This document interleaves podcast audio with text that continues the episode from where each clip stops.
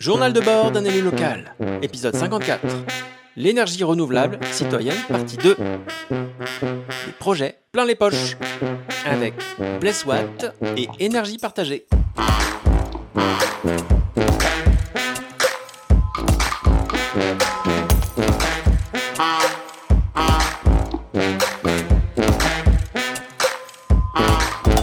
Bonjour Nicolas.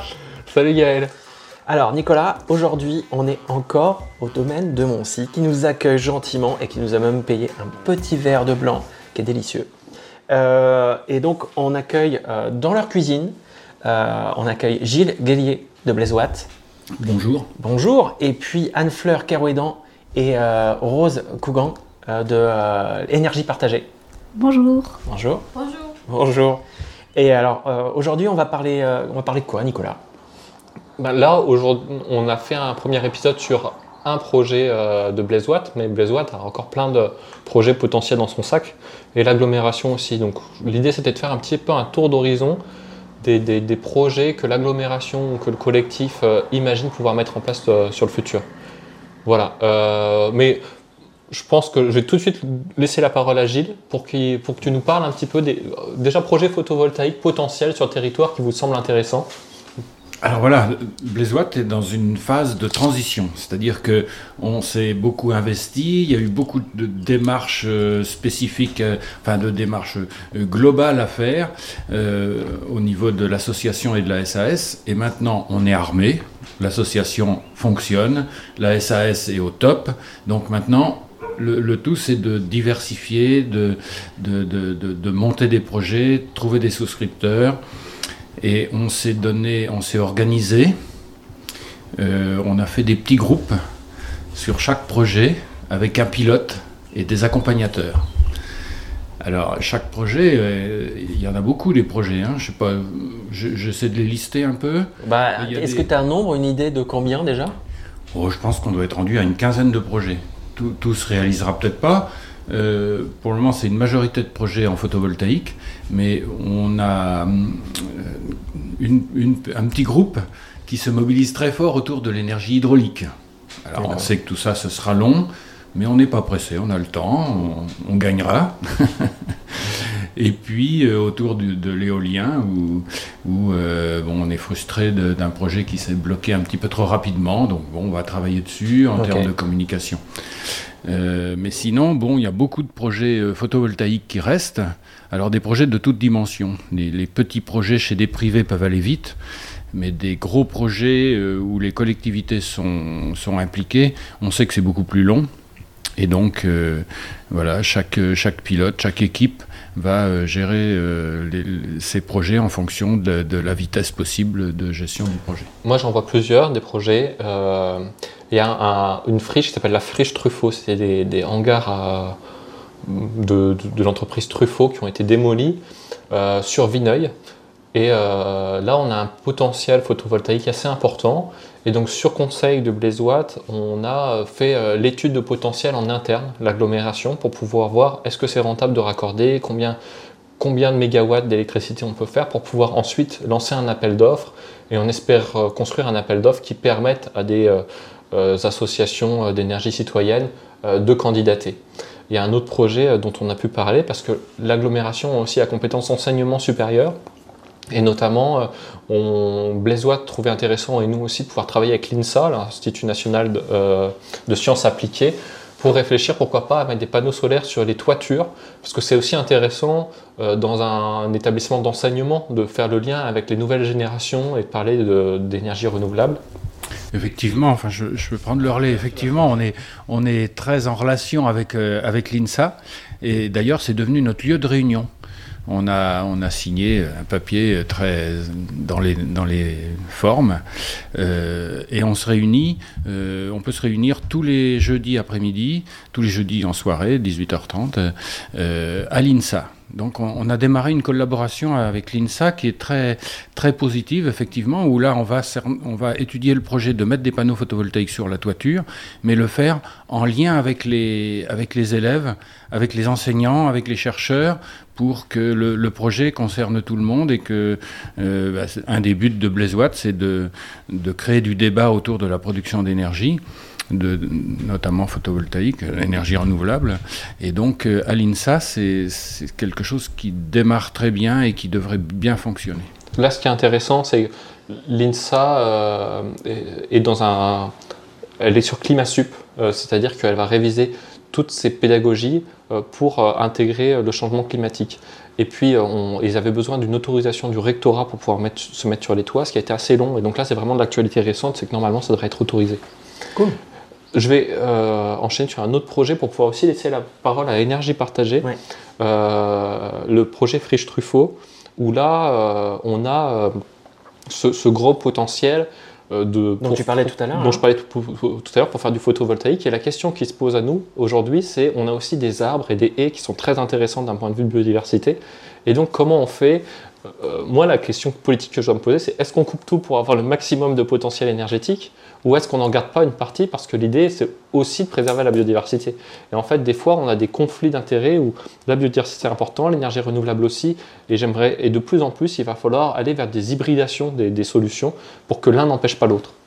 Euh, mais déjà, est-ce que tu peux nous dire, euh, Anne-Fleur, à quoi ça sert de faire une étude de raccordement? Pourquoi tu, nous as dit, à, vous l'agglomération, ça serait bien que ce soit vous qui fassiez une étude de raccordement? Alors, bah, sur ces gros projets, effectivement, il y a tout un aspect gouvernance, euh, apprendre à, prendre finalement le pouvoir sur le projet. Et donc, si, le projet, euh, vous le confiez directement en tant que collectivité à une entreprise privée, eh bien, elle aura, euh, elle aura tout le pouvoir de décision sur le projet, puisqu'elle va tout financer. Euh, elle pourra vous consulter euh, sur les aspects euh, réglementaires obligatoires, mais elle va se contenter en général de ça. Donc ça nous permet de garder la main, de faire l'étude. Vous allez garder la main en faisant cette étude et vous allez garder la main à, plusieurs niveaux. Donc effectivement sur l'exigence environnementale, vous allez pouvoir peut-être aller plus loin ce que peut exiger la loi, mais la loi déjà exige beaucoup de choses. Euh, et, vous allez pouvoir aussi donner la main euh, ou faire en sorte que ce soit plus facile pour les citoyens de rentrer dans le projet. Alors qu'une entreprise privée aura peut-être tendance à vouloir, à bien aimer le financement citoyen, à faire un projet participatif de financement citoyen, mais aura plus de difficultés à céder de la gouvernance, donc à céder euh, la possibilité d'une de, partie du pouvoir sur le projet. Moi, ce que j'ai compris, c'est qu'en fait, euh, en faisant cette étude, déjà, on voit si c'est rentable. Donc là, on a vu que c'était rentable parce que le point de raccordement est proche. Alors que des fois, les points de raccordement sont très loin, donc il y a des perditions énergétiques, le temps d'aller au point de raccordement, et ça rend les projets beaucoup moins rentables. Aujourd'hui, on sait que c'est rentable. Mais on ne le savait pas avant le lancement de l'étude, donc c'est nous qui avons pris le risque de financer en étude sans savoir si le projet serait rentable.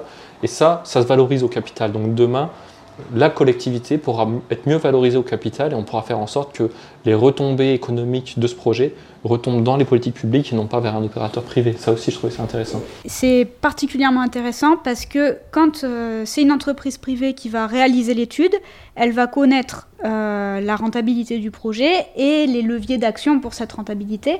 Là, c'est vous qui êtes maître du jeu aujourd'hui, vous, connaissez la rentabilité du projet, vous allez savoir, vous allez pouvoir décider aussi comment vous allez répartir cette rentabilité. Est-ce que vous allez en garder une partie pour vous, pour la collectivité, une partie pour les citoyens et leurs actions, Blazoat, et, et une partie pour euh, l'entreprise privée qui va développer parce qu'elle en a besoin aussi. Et donc, en ayant cette connaissance, vous, vous répartissez. Exactement. L'idée, c'est de pouvoir financer derrière d'autres projets d'énergie renouvelable. Mais là où je vois qu'on a, que ça nous permet de garder le pouvoir, c'est que euh, sur cette friche, il y a une partie avec des grandes haies, des grands arbres assez, euh, assez beaux, assez exemplaires. Si on avait donné ça à un privé, c'est sûr, il aurait tout coupé pour aller vers le maximum de rentabilité. Alors que nous, on peut se dire, peut-être qu'on va faire un projet un tout petit peu moins rentable, mais on gardera euh, une part... mais on gardera quelque chose qui est important aussi du point de vue biodiversité, parce que de plus en plus, il faut la biodiversité, c'est important aussi. Il ne faut pas qu'il y ait l'un qui prenne la place sur l'autre, et ces équilibres-là, on peut les trouver quand on a le pouvoir. Et je pense que Blaise Watt, en plus de ça, est un partenaire intéressant sur ça, parce qu'il se pose ce genre de questions. Voilà, Blaise Watt est très intéressé pour monter ce projet-là, mais Blaise Watt est impressionné, parce qu'effectivement, c'est un gros projet. Quand on dit gros projet, c'est des millions d'euros et que des souscripteurs citoyens, une petite SAS gérée par des, citoyens euh, ordinaires, des millions d'euros, on se dit non, c'est pas possible. Et là, l'énergie partagée apporte un soutien fabuleux. Euh, il explique qu'il a une expertise pour euh, faire des montages euh, juridico-financiers de manière à pouvoir collaborer avec des banques, avec des, monteurs de, projets, avec des collectivités. Et d'un seul coup, euh, les citoyens, en investissant quelques milliers d'euros chacun, peuvent gérer complètement un projet énorme comme ça. Donc énergie partagée est absolument magnifique dans le soutien euh, aux initiatives locales euh, blésoites. Voilà, donc. Euh... Et c'est pas une fable. Euh, déjà, même en Indre-et-Loire, il y a un projet comme ça de, de 2 millions d'euros que les, les, citoyens ont monté avec en, ce qu'on appelle en co-développement avec un partenaire privé. Ok, c'est super inspirant. Euh, on arrive à la fin de cet épisode. Euh, Gilles, tout à l'heure, tu parlais euh, d'un projet autour de l'éolien euh, qui n'a pas fonctionné.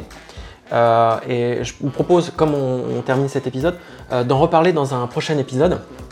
Hein, si ça vous convient, ça vous va? Ouais, c'est très bien. Tout oui, alors formidable. Merci beaucoup à vous tous et à vous toutes. et puis on se dit à la semaine prochaine. Merci Gilles, merci okay. Anne-Fleur, merci, merci, Rose, à merci la semaine prochaine.